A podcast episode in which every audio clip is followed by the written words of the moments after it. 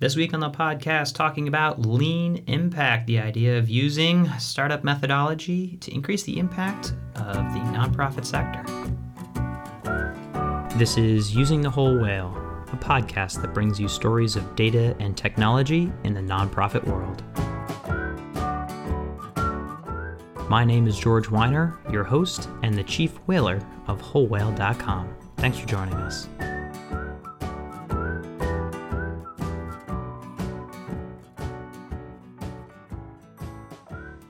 I'm excited to be here with none other than Ann Mei Chang, the author of Lean Impact. How's it going, Ann Mei? Great. Thank you so much for having me on your show. So, I am excited because, frankly, the idea and concepts by Eric Ries and, and the Lean Startup have, you know, percolated across the industry. And I was waiting for someone to say, hey, by the way, this applies to the nonprofit industry, but it's not the same. It's not a copy and paste. Uh, so I'm, I do not want to get ahead of myself. How did you come about this topic and your approach to it? Yeah, so you know, I spent most of my career in the in Silicon Valley in the tech world, and in fact worked with Eric Ries at a startup company about 15 years ago, and so kind of lived and breathed the lean startup principles in in the work that I've been doing in in Silicon Valley. And then about seven years ago, I decided to make a pivot in my own career and uh, focus the second half of my career on in the public and social sector and decided to focus in particular on global poverty. And as I, you know, made that shift, I knew I was entering a dramatically different world that worked very differently than the, the world of tech in Silicon Valley. Um, and I had a lot to learn. Um, and so I, I spent a lot of time really digging in, understanding how things worked, trying to figure out how I could contribute. And one of the things that started raising um, its head more and more over time as I understood what was happening and what was working and not was that on one hand, there's incredible, incredibly amazing people who are incredibly dedicated and doing fantastic work, um, really trying to make the world a better place. On the other hand, I felt like we were missing some of the basic tools that we've developed, um, you know, across business and industry in Silicon Valley that have helped accelerate the pace of progress and accelerate what we call innovation these days. Um, that that's been really missing from um, the work that we do in trying to tackle social challenges. And so uh, over time, I started gravitating more and more to looking at not so much the the you know coming up with the whiz bang new flashy solution to problems, but rather looking at the process by which we're going about trying to tackle these problems and how we can bring these best practices for innovation into the mix. Yeah, I love it, and you know the the book. If people are not familiar, can you give us like the the Mei version of Eric Ries's approach to the lean startup? Sure. Well, you know, Eric talks about the lean startup as a methodology to build products and services under conditions of extreme uncertainty. And you can imagine that this is true for a tech startup company who's trying to create something that no one's done before. Um, and I would say it's equally, if not more true, for the social sector where organizations are trying to work on big, complex, entrenched challenges that don't have a clear solution, whether they're trying to tackle poverty, protect the environment, or battle injustice.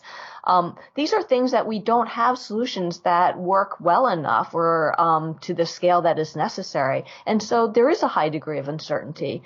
And in a realm where we're working under high degrees of uncertainty, we just need to take a different approach, you know, where we have a solution that we know works and we know can scale, then predictably executing on a plan makes a lot of sense. On the other hand, where we don't have solutions that are sufficient, we should focus instead on emphasizing the speed of learning to try to figure out, uh, try lots of different ideas, casting a wider net, trying to learn as quickly as possible and be able to be as adaptive as possible. And that's what lean startup and lean impact really brings to the table is a set of tools and approaches that really looks at how do we accelerate that pace of learning by, you know, the core of lean startup is something Eric calls a build, measure, learn feedback loop. That's essentially an entrepreneurial version of the scientific method. That the idea idea is you, if you have a potential solution, rather than assume it's going to work and just, you know, go all, go all out in implementing it, to really test it first by, by building an experiment, then, you know, measuring the results, and then finally learning from, from the data that we collect, whether we're on track or not, and then, you know, deciding whether it's worth doubling down or making some tweaks or making a more dramatic pivot. And, and that's really at the core of lean startup and, and the core of lean impact. Yeah. So the build, measure, learn cycle. I love the. It's, it's, a repurposing, I mean, we're all just standing on the shoulders of the shoulders of the people before us. But it was a, a focused effort to say, when running this business, try, fail, learn, try, fail, learn. You add uh, an extra element, you know, in his world and his vocabulary. You know, there's the idea of value, of growth, but then you bring in impact. Uh, how do you merge this concept uh, of impact? The fact that nonprofits have inevitably a double bottom line. Yeah, so if you think about the build, measure, learn feedback loop, the, the types of things we're testing in that feedback loop are assumptions. Um, you know, Eric talks about these leap of faith assumptions as the biggest risks um, in the way of our solution succeeding. Um, and in the lean startup, he talks about these assumptions falling in largely in two categories, the value assumption and the growth assumption. So the value assumption is essentially, is this something people not only want, but will demand and come back for, tell their friends about, really fills a deeply held need for them. Um, and if it doesn't, you're going to be in a lot of trouble. And the growth assumption is, you know, assuming that it does fill a real need, is there a mechanism by which you can accelerate growth over time so that more and more people will be able to, um, you know, the, the product or service will get to more and more people. Um, those two things absolutely still hold true in the social sector, but we need to add in a third dimension, which is impact. It's not enough if we're trying to do social good to have something that people want and have it be able to get to everyone. You could just be, you know, selling Nike shoes at that point. Um, but it's also important that it has some social benefit. And so that is a third type of assumption that we need to test, which is if we're hoping to reduce poverty or reduce injustice or um, make people's lives better in some way, does the intervention that we propose not only is it something that people want and not only can we get it to people, but does it have the social benefit that we hope it does? And you know what's surprising is that all too often, um, you know, when you ask nonprofits, they they hope it does, but they don't necessarily know for sure. I'm going to uh, take on the role of devil's advocate here and voice, uh, give a little voice to the the little gnawing thought in my head right now, which comes down to feedback loops. Isn't it an unfair advantage to say, hey, the bros that created yet another app to deliver me more alcohol have got an instant feedback loop? If more humans buy more alcohol, it's working. If they don't, and no one downloads the app, and like that, there it is, right? My mm-hmm. revenue went up or it didn't. My users went up or it didn't. My monthly actives, like it's all right there. You brought up prison, for instance. And the number one thing in longitudinal studies has been shown is that actually pre K education, doing nothing else, is the smartest thing you can do to decrease a prison population in aggregate. But how do you prove that if your cycle time is a lifespan of a, of a young human? how how do you merge this concept? Yeah, I mean, th- and that's a great question, and it's one of the reasons why I wrote Lean Impact is that it is much harder to uh, to to drive these feedback loops in the social sector. For one reason, as you you just mentioned, is that in the business world we generally have one customer, the same person who benefits from our product or service is the one that pays us for it. So you have this automatically built-in feedback loop, right? That if if um, if they like your product or service, you know, if you're delivering them alcohol and they like that, then they're going to pay for it, and you're going to know it's working. And you have this very nicely tight feedback built tight feedback loop.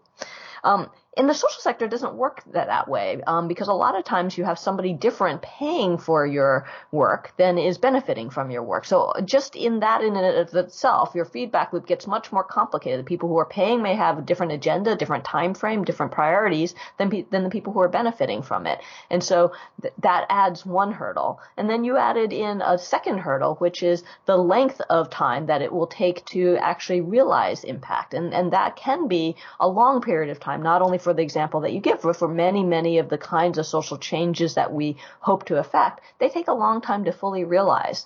Um, and so that impact hypothesis is one that can take a long time to fully realize and, and therefore is much harder to drive these fast feedback loops that said, I think there are absolutely ways that we can um, learn much more quickly. And, and by learn much more quickly, I don't mean that we're going to have feedback loops that are as tight in time frame as we might in the business world or as definitive in the in that we know 100% for sure that something's going to happen. But what we can do is learn as much as we can with the data we can get. Um, a good example that sort of is, is somewhat analogous to the example you gave with the prisons um, one is a nonprofit called Summit Public Schools, and the founder of Summit Public Schools, Diane Tavenner when she started, set out with this idea that she wanted to start a school that would draw in a diverse student body and that these students um, in high school would 100% of them would graduate from college. Now that's something that takes eight years from when they start high school to when they graduate college. And so what they did was they put in the best practices they could for education. They ran these, um, their charter schools eight years later, their first cohort graduated and they were quite successful. They showed that they had dramatically better graduation rates than um, the average high school and people were re- recognizing them for their great work and wanting them to scale what they did. Um, but what was interesting is Diane said, you know, yes, we've done a good job here, but she also recognized that she was still short of her goal of getting 100% of these students to graduate and that she could do better.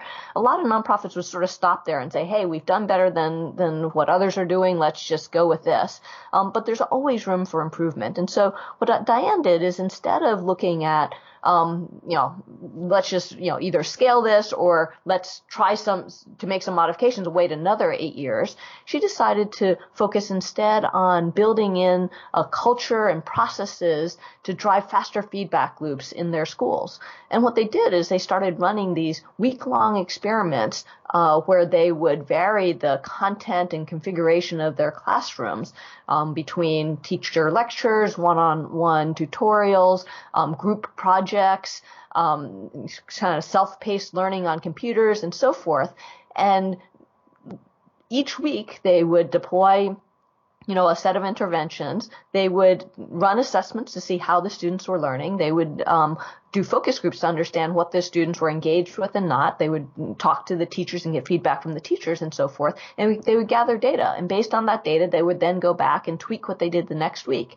And so through this process over the course of a year, they were able to refine what's been a transformative approach to um, personalized learning that has now been adopted by over 300 public schools across the country. And so it's a great example of, of how they um, really took something that could take a long time to realize and broke it down into pieces. And, and, you know, to do that, in short, for most nonprofits, nonprofits typically have a theory of change of we're going to have this intervention in kindergarten maybe, and if we do this intervention, then you know, something will happen. You know, the kids will learn better. They'll do better in school. They'll get better jobs eventually, and then they'll be more likely, less likely to go to prison. There is a theory of change that nonprofits typically map out in the interventions they do. But too often we map out these theories of change in, um, you know, elaborate detail, and then we stick them on a bookshelf. And really what this is about is just going back and testing that theory of change and testing those earlier link,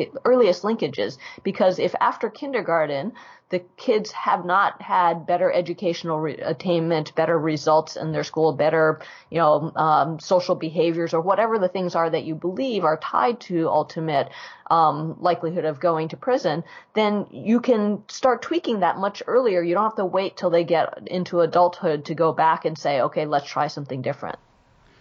Yeah, I'm glad you you dialed into dial it into the practical, and and that's what you know. I think our our audience is thinking is like, all right, near term, uh, this is something we call you know predictive indicators. Some people call them uh, key performance indicators, but they should build that bridge. It sounds like toward your ultimate goal, your theory of change. But if your theory of change takes 18 years to be measured, uh, it's time to find what I'm hearing. Time to find some near term markers against which you can measure the outcomes of your work. Yeah, I mean, you, you still ultimately will want to measure the result of the theory of change in its full, you know, fully realized over the course of the 18 years or whatever it is. But I think it's not an excuse to not measure the first linkages of your theory of change because you did do something now that you hope will lead to something to happen, you know, soon thereafter that eventually will lead to that result 18 years from now.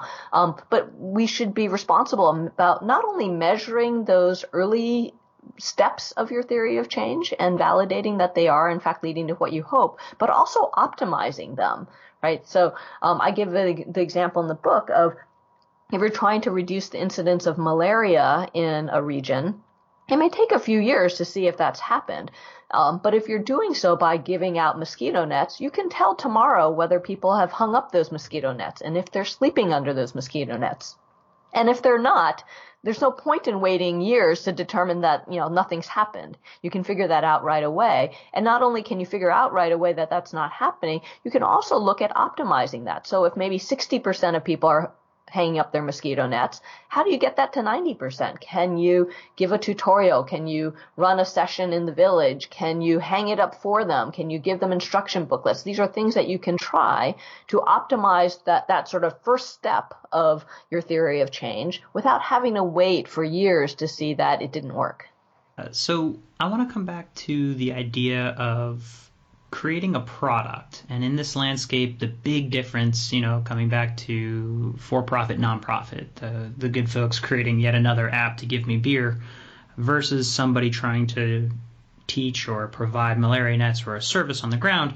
Uh, what happens basically when you've got a product that you give away for free? Let's say, you know, soup kitchen. I'm giving out soup. It's a I give it a solid B. This has got mm-hmm. B-rated soup all over it, and my mission is to, you know, feed and educate uh, the folks that come through my door, it's not like there are market forces out there saying, hey, the person down the street gives A grade soup, right? The market forces here actually, you know, I'm then funded by somebody who gives me a multi year bit of money to just simply do what I'm doing.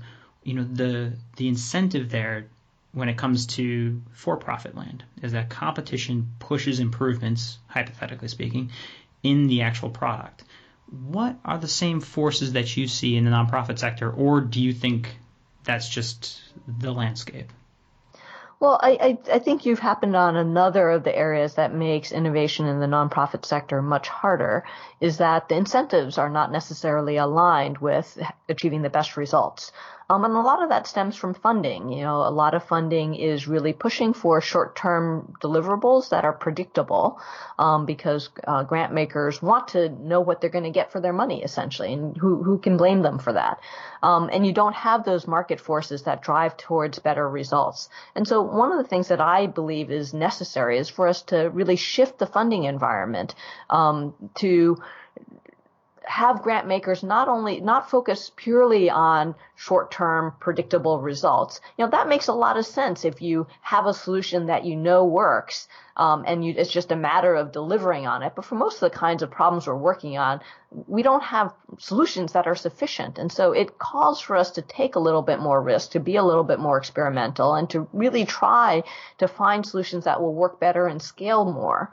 Um, and so that requires us to experiment. And so um, I'm a big fan of in the early stages of that innovation process for grant makers to instead of issuing large grants that require predictable execution to instead um, issue more tiered funding so that you can place a lot more smaller bets to try different things maybe with different organizations who may have ideas about the better way to solve a problem and then double down when you see success. You know sort of like how venture capital works um, in silicon valley. You know you have the angel funding and then you have the seed funding and, and so forth.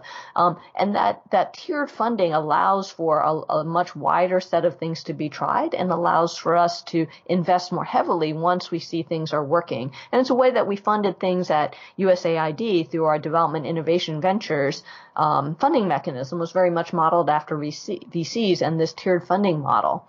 Um, as things get more mature, I think that uh, funders can also create the right incentives by trying to pay more and more for outcomes, whether fully paying for outcomes through a social impact bond or something similar, or even just at least having outcome bonuses that reward improved outcomes, you know, better value for money, if you will.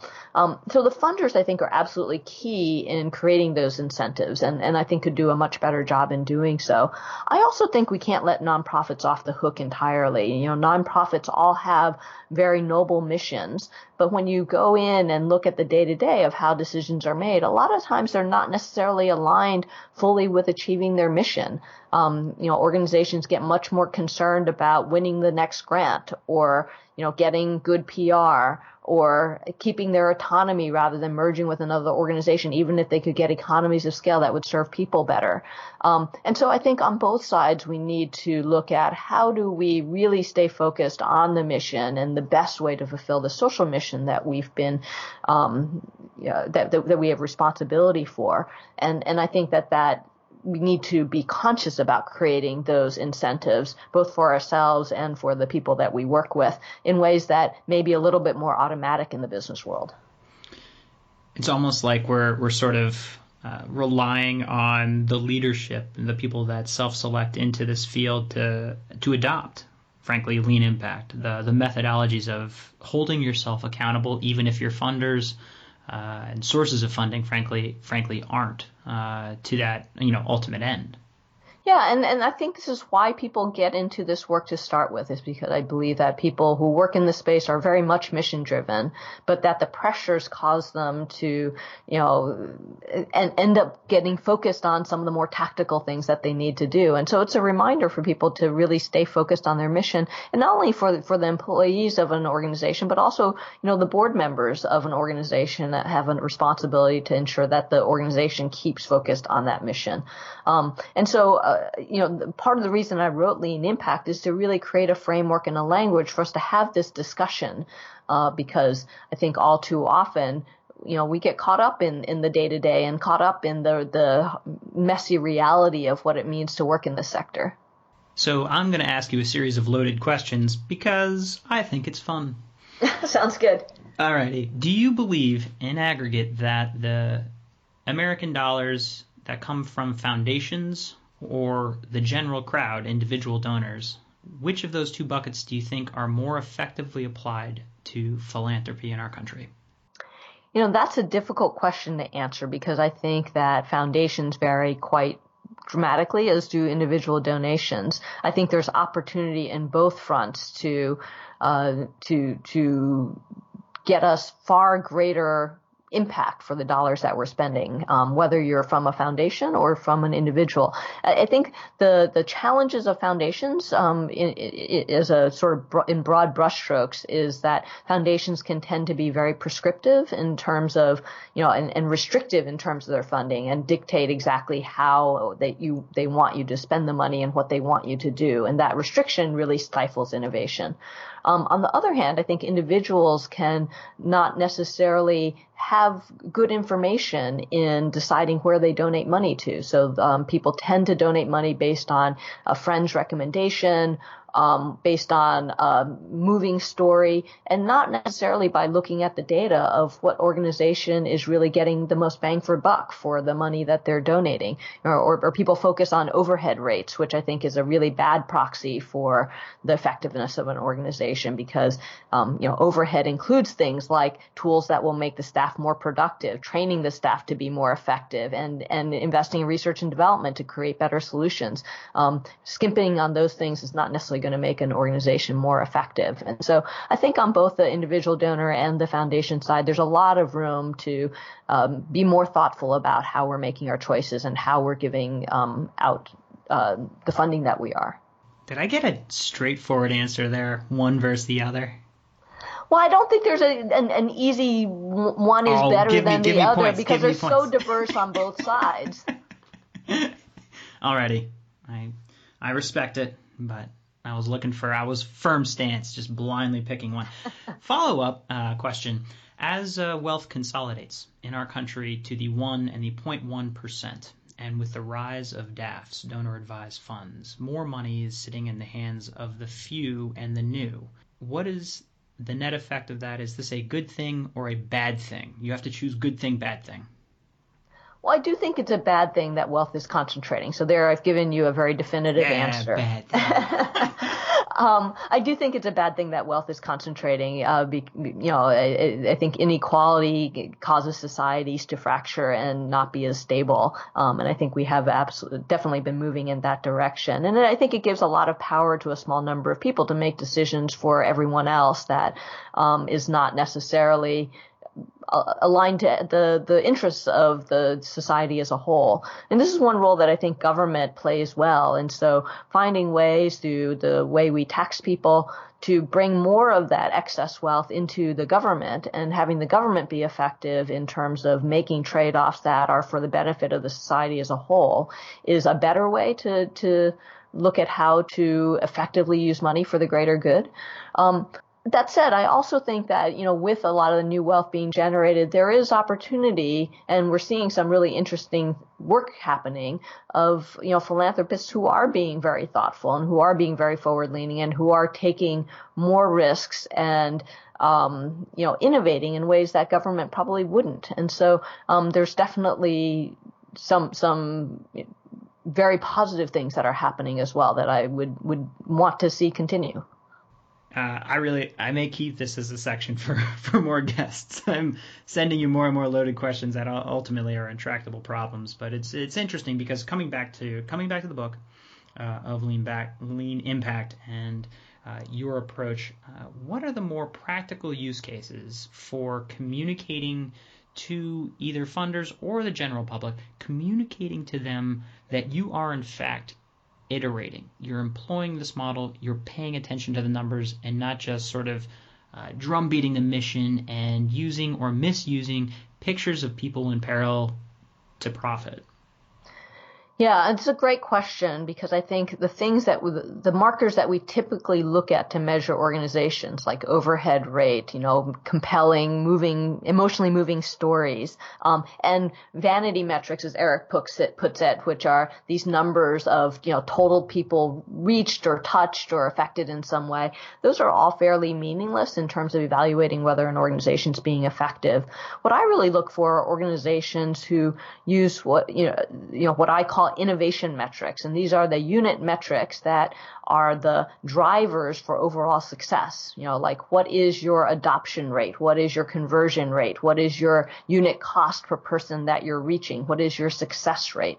Um, as you are able to optimize these, and if you're doing better than your peers on these types of unit metrics, then you have a real leg to stand on to say that, hey, we're delivering unique value. And as you optimize for those, so if, if I can see that an organization, their success rate's gone from 50% to 80% in terms of saying placing, you know, helping unemployed youth find jobs. That's a, that's something to, you know, that's something really concrete. Or if they've been able to reduce their cost of each youth that they serve from $500 to $300, that's like real progress as well.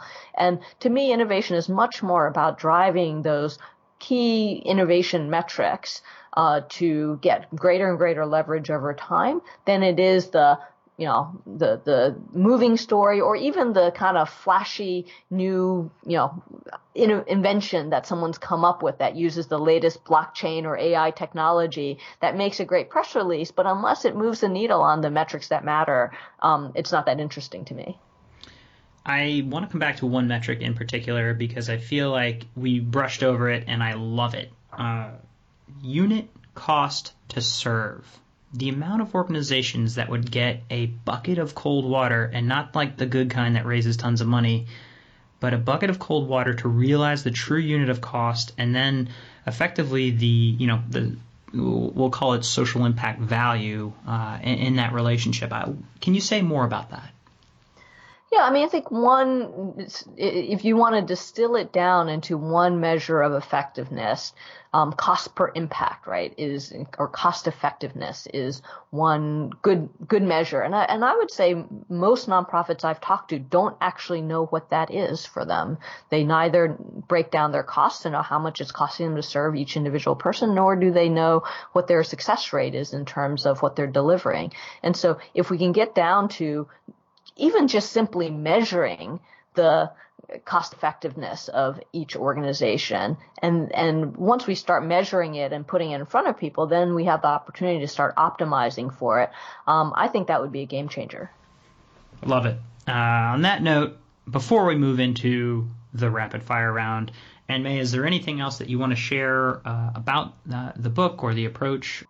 Yeah, I mean, I think just one general comment I would make is that in the in the social sector, you know, it, it's it's exciting that people are so focused on mission and care about making the world a better place. But I think that we need to raise the bar from pointing ourselves in the right direction, working on something that is for the betterment of society, um, and not be satisfied with just having that focus, but rather expect that just in the way that companies are expected to maximize profits or maximize shareholder value, nonprofits and foundations and donors should be expected to maximize the social impact of the dollars that they're spending. And, and I think we need to raise the bar and, and, and set that expectation for ourselves where we feel like we're not being responsible merely, you know, kind of working on something that is important, but that we feel responsible for maximizing the impact that we're able to create with the dollars that we spend. And with that, we're off to the rapid fire. Please keep your answers as short and accurate as possible as we move through. Are, are you prepared? Yes. okay. What is one tech tool or website that you've started using in the last year that has changed the game for you? Well, in in the last year, if you're uh, going to focus in that time frame, I've just been writing the book, and so the the tech tool I've been using is Scrivener, which is a tool for writing books, essentially. What is coming in the upcoming year that has you the most excited? Um, I'm really excited about the rollout of, of Lean Impact and, and building a movement where we have a new vocabulary, a new framework for people to start having a conversation about how do we really dramatically raise the bar um, in terms of the impact that we're having as a sector. Can you talk about a mistake that you made earlier in your career that currently shapes the way you do things today? Well, uh, there was a startup company I worked at um, uh, several years ago where you know we built a exciting cutting edge product, um, spent a couple, few years doing so, and then launched it with great fanfare, only for it to flop. And and I think it was it's part of what shaped um, you know my, my passion for lean approaches to you know you know as a a harsh reality, um, you know, kind of going through that experience and, and learning that, you know, we don't, it, it's hard to get everything right and, and none of us, uh, are perfect in being able to predict what people will want. If I were to toss you in the hot tub time machine and back to the time when you were about to start writing the book, what advice would you give yourself? I think the advice I'd give myself is to talk to a few more people who've gone through this process because it's it's it's a more mysterious process than I anticipated, um, and the publishing industry industry is an arcane system that um, doesn't doesn't function the way that I expected it to. Do you find it ironic that you took a year to create a book about creating strategies and practices that ideally test things on a shorter term cycle than that? Yeah, that's a great question. You know, it, it is ironic how long the publishing sector is. The, the good news is in that time frame, I was able to iterate through the book by, you know, writing drafts that I sent out to people and getting feedback. So it was not just one monolithic process, but was quite an iterative process. And, you know, I was able to write shorter pieces along the way. And so, um, even though the book itself took, you know, the, a long period of time to come to fruition by nature of the publishing industry, I think a lot of the ideas in it have really been iterated over during during the last few years. Do you believe nonprofits can successfully go out of business? I believe more nonprofits should go out of business. Um, I think it is still um, one of those things that is, um, you know, broken in our system that there isn't the right incentives for them to do so when it's appropriate. What is something you think you should stop doing? I should probably stop spending as much of my time as I do uh, doing administrative stuff and scheduling, you know, all my events and meetings and so forth. But um, you know, right now I'm just on my own, and and I'm the only one who can do it. What advice would you give current college grads looking to enter the social impact sector? I would say two things. One is follow your passion. You know, do something that you, drives you, will motivate you to get up in the morning. But then also temper that with you know, and, and that's the heart side of it, but also temper that with the head side of it, which is what is the unique skill you can really bring to this? Um, it's not enough just to run after something you care about, but you want to bring some unique assets to the table. Um, and that's different for each person, but figure out what your unique gifts are that you can add to that, um, to, to solving the problem that you care about. How did you personally get started in the social impact sector? Well, I made my shift about seven years ago um, when I took a leave of absence from Google and decided to uh, focus the second half of my career on the public and social sector and uh, decided to start by working on global poverty, which seemed like it was at the root of so many of the issues I cared about. Um, and so I took a leave of absence from Google and joined the State Department through a fellowship program called the Franklin Fellowship and thought of it as my kind of custom master's in public policy, uh, where I, you know, threw myself into a very different world and just started learning as fast as I could. All right. Final softball for you. How do people find you? How do people help you? Yeah, if you'd like to learn more about me or the book or to get in touch, uh, go to my website at, at www.leanimpact.org. Well, Ann thank you for sharing your thoughts, answering my hard and silly at times questions. Uh, I appreciate it. Our audience appreciates it. Thank you for your time. My pleasure. Thank you so much for having me. If you've been listening for a while, I would like to ask that you check out our podcast on iTunes and leave us a rating, or leave us a rating on any platform that you're listening to us on. Uh, it sadly helps more than you could possibly realize, which is why everybody always asks for them, and that's where I find myself right now. Please leave us a rating. Thanks. This has been Using the Whole Whale. For more resources on today's show, please visit wholewhale.com slash podcast and consider following us on Twitter at wholewhale. And thanks for joining us.